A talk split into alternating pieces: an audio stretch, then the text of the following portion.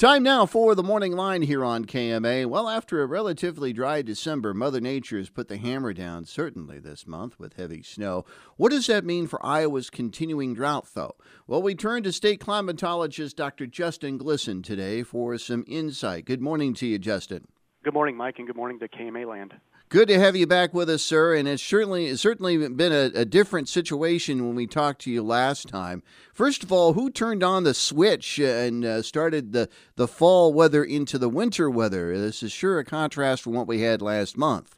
Well, Mother Nature is known for extremes, and we're certainly vacillating between uh, the third warmest December on record. We were slightly above average on precipitation and now we're about uh, three to four degrees below average in January with this Arctic air outbreak over the last seven to ten days. So we're going from frigid Arctic conditions with widespread above average snowfall uh, to messy conditions, as you mentioned, as we get above freezing and have several disturbances come through the state. What's the total snowfall across the state so far this month? I know you've been compiling that information. But uh, what does that look like, and how does Southwest Iowa compare with the rest of the state in terms of snow?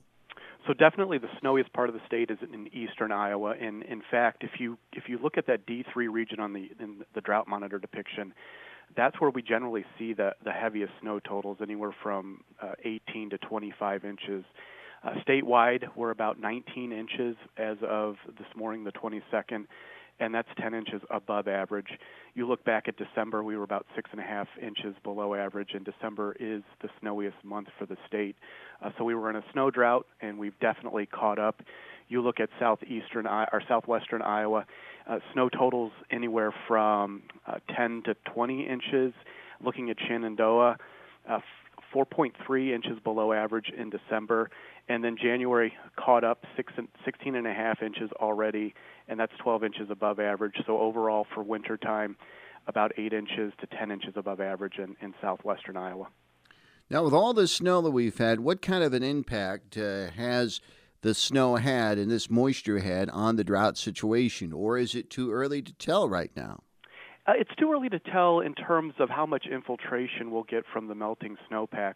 But what we can say is when you have a substantial snowpack on the ground, as we had, followed by that Arctic air outbreak, that snow actually acts to acts as an insulator. It keeps the, the surface uh, warmer than the uh, air temperature above it. Uh, so if we were looking at uh, four-inch soil temperatures last week, even during the teeth of the very cold temperatures uh, getting down into negative 19 degrees uh, for several days for overnight lows. Soil temperatures were still above at, or above freezing, anywhere from 34 to 36 inches. And of course, you're going to get some marginal melting of that snowpack interface with the surface. So we are getting some moisture into the shallow profiles. Now, of course, our, we have soil moisture monitoring satellites that look down and can sense how much moisture is in the profile with snowpack on top of it, we don't get a good idea of that. We do have moisture probes that do say we are getting some uh, moisture infiltration. But this week, we'll really get an idea of how much runoff we're going to get with the potential wintry mix and rain on top of the snowpack, but also those temperatures in the mid to upper uh, 30s potentially.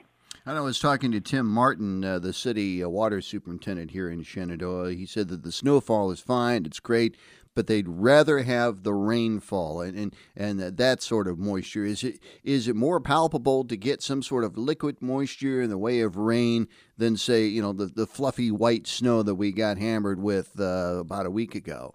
Yeah, I'd rather have rainfall, and as Secretary Naig says, snowfall is slow release rain. You don't get a lot of moisture out of snow though. The first uh, winter system that came through we the snow ratio was about 10 to 1, so 10 inches of snow would give us one inch of water. The second Arctic blast, which was the bomb cyclone, had a snow equivalent of basically 20 to 1, so half of what that first wave brought through. So you're not getting a lot of moisture from that fluffy white snow. But again, as acting as an insulator, that is a silver lining there. Also, you are getting some moisture out of it. So, given that this is the 186th week of consecutive drought somewhere across the state, we'll take any moisture that we can get, any form that we can get it in. You mentioned bomb cyclone, and that's the first time I've heard that exp- that expression since March of 2019 when the flooding hit in our region. Another phrase we've been hearing a lot lately over the last couple of months is El Nino. How much of this can be attributed to the El Nino weather pattern that everybody was expecting to arrive and really has arrived uh, across the state so far?